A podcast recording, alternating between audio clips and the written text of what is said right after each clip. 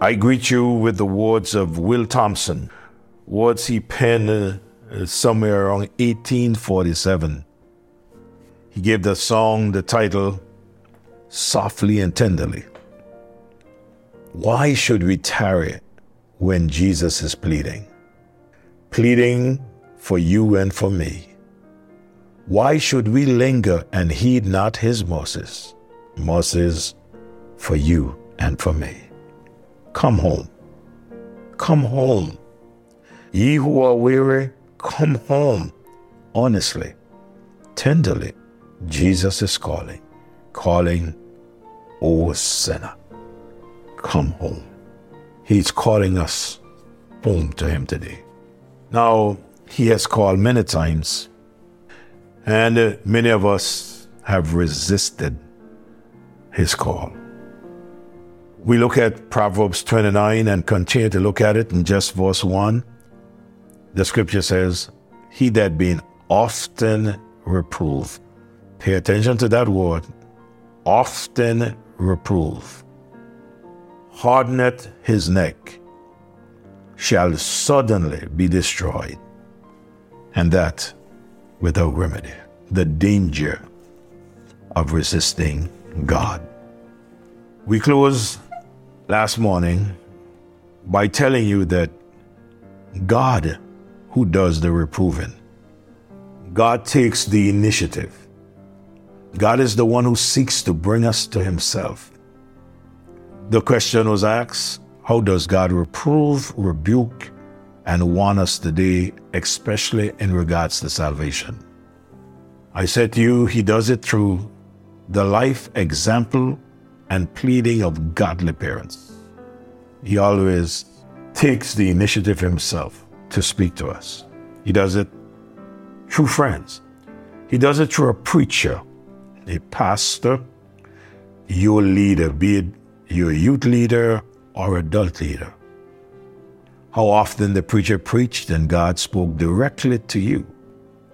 God has been pleading with you, maybe regarding salvation, maybe for you to surrender to Him, maybe for full time service. And that's what I shared with you. May I add a little more to that today and say that He does it sometimes by drastic measures. That is, losing a loved one. This often makes a man stop and think, you know, here it is that there is someone healthy and wealthy in the family, and, and all of a sudden, bam, that person dies. It gets our attention. Hmm. He does it sometimes by taking away your treasure. What I say to you now may be kind of simple or jokey, but some years ago, I was out of the will of God. Was married, newly, not too long got married, and uh, I ceased going to church because of my own stubbornness. You know, back then, we may think we have reasons for so doing. The truth of the matter is, we do what we want to do regardless to what others say I do. So I had stopped going to church. And we had a, my wife and I, we had a beautiful brown calf. My dad had given me a black cow. She gave birth to a beautiful brown calf, man. Pretty, lovely little calf. And uh, one day we got up and the calf was not well. We called in the vet and they're speaking one to another. And uh, before the day was out, that calf was dead.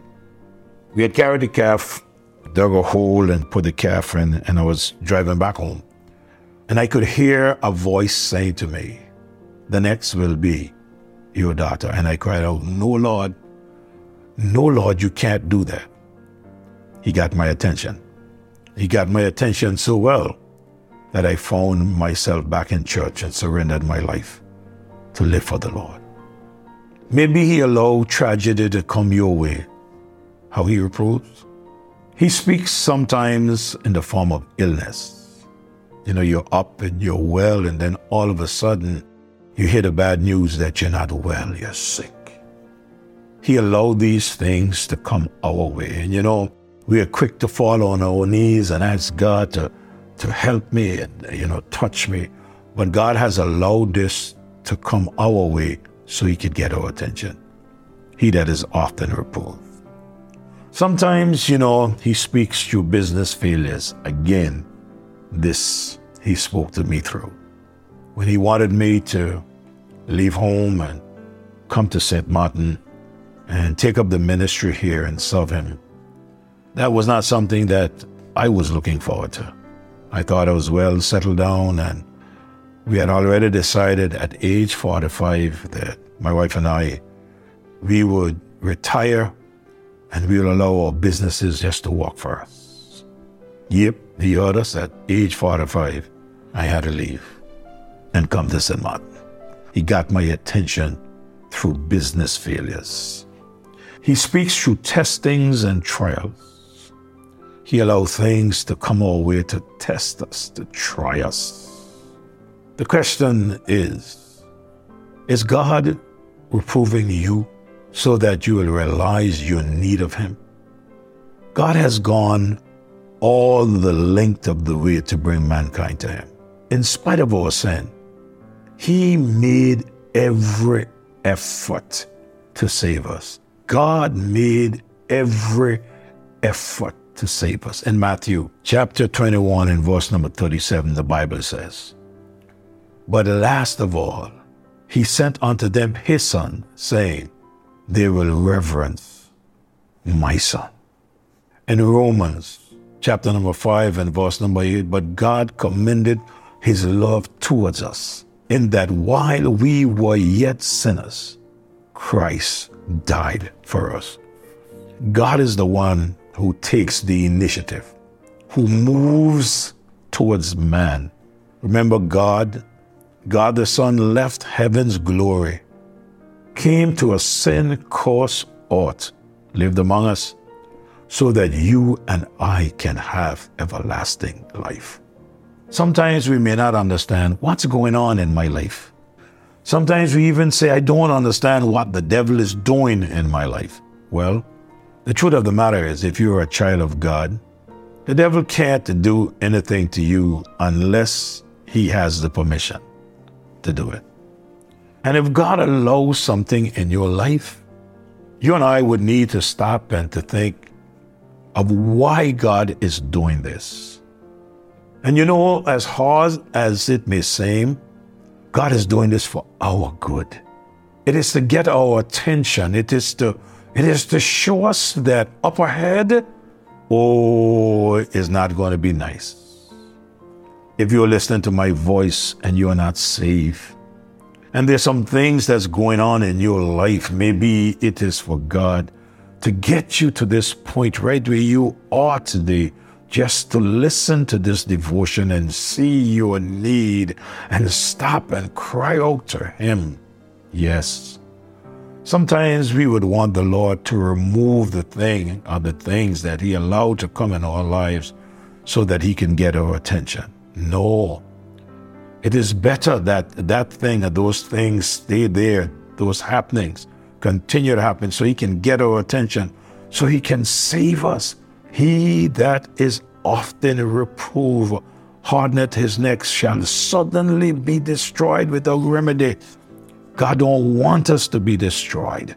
That's why he is reproving us. He's coming and speaking to us and encouraging us to do what is right. You see, if we refuse to accept Jesus Christ now and go to the place that he has prepared for us, then we would have to go to the place that is prepared for the devil and his angels.